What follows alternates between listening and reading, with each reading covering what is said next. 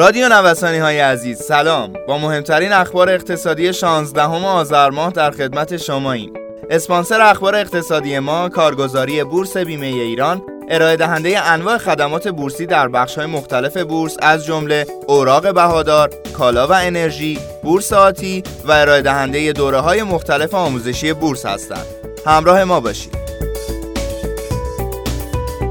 شاخص کل بورس تهران پس از فشار فروش در پایان هفته معاملات روز شنبه رو بر مدار منفی آغاز کرد اما رفته رفته با تقویت سمت تقاضا شاخص کل بورس روند سعودی گرفت و در سکوی یک میلیون و هزار واحدی ایستاد تا به مرز مقاومتی یک میلیون واحدی یک قدم نزدیکتر شود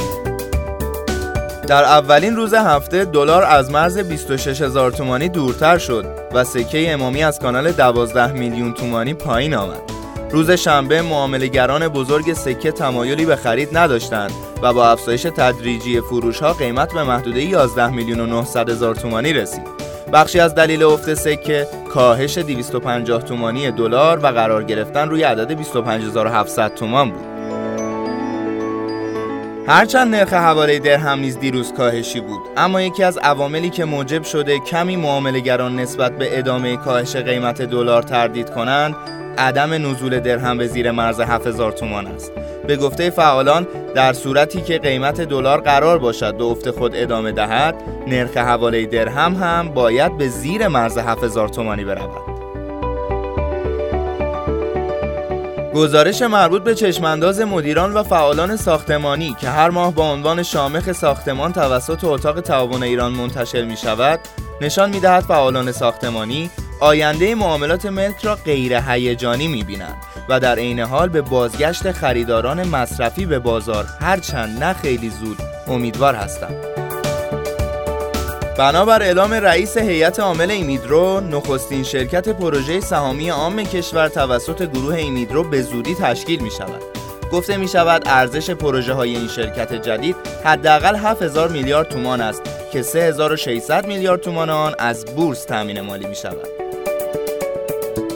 اوراق تحصیلات مسکن روز گذشته به قیمت 66200 تومان معامله شد که کاهش 1800 تومانی معادل 3 درصد را نشان می‌دهد. با این شرایط روند قیمتی اوراق نمی‌تواند پیش بینی دقیقی از قیمت اوراق در آینده در اختیارمان بگذارد اما در صورت گرانی نیز به نظر نمی رسد که نرخ سود وام مسکن از سطح 22 درصد فراتر برود بهای معاملات هر اونس طلا در معاملات روز جمعه بازار نیویورک با دو دهم درصد کاهش در 1838 دلار بسته شد. برخی از تحلیلگران پیش بینی می‌کنند طلا در سطح 1850 دلار با مقاومت شدیدی روبرو خواهد بود و بازار ممکن است برای شکسته شدن این قیمت به زمان بیشتری نیاز داشته باشد. به گفته معاون طرح توسعه بیمه مرکزی تمام منازل مسکونی تحت پوشش بیمه پایه حوادث طبیعی قرار می گیرند. عضو کمیسیون عمران مجلس گفت